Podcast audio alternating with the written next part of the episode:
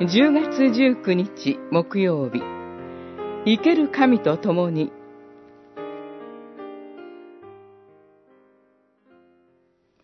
すべてみだらなもの、汚れたもの、また貪欲なもの、つまり偶像礼拝者はキリストと神との国を受け継ぐことはできません。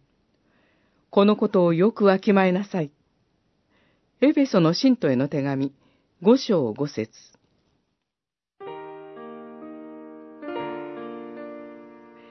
盗みの罪は自分にはあれもこれも足りないと思い込み、隣人が正当に所有しているものを羨み、奪い取ろうとする貪欲から始まります。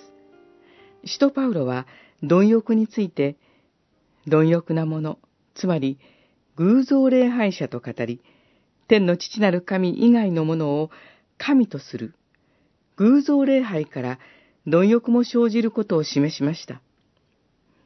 偶像は死せる神であり、私たちに何者をも与えません。あなたにはそれだけあれば十分と示してもくれません。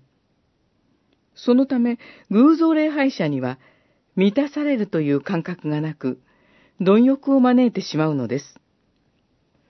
だから、貪欲、盗みから逃れるには、今も生きて私たち一人一人に愛の心を持って望んでくださる天の父なる神を知ることです。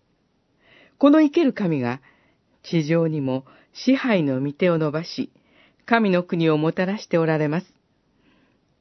神は、神に背を向けていた者に働きかけ、一人、また一人と救いの恵みを豊かに注いでくださいます。そして、神の声と作り変えてくださり、さらには、神の国を相続させてくださいます。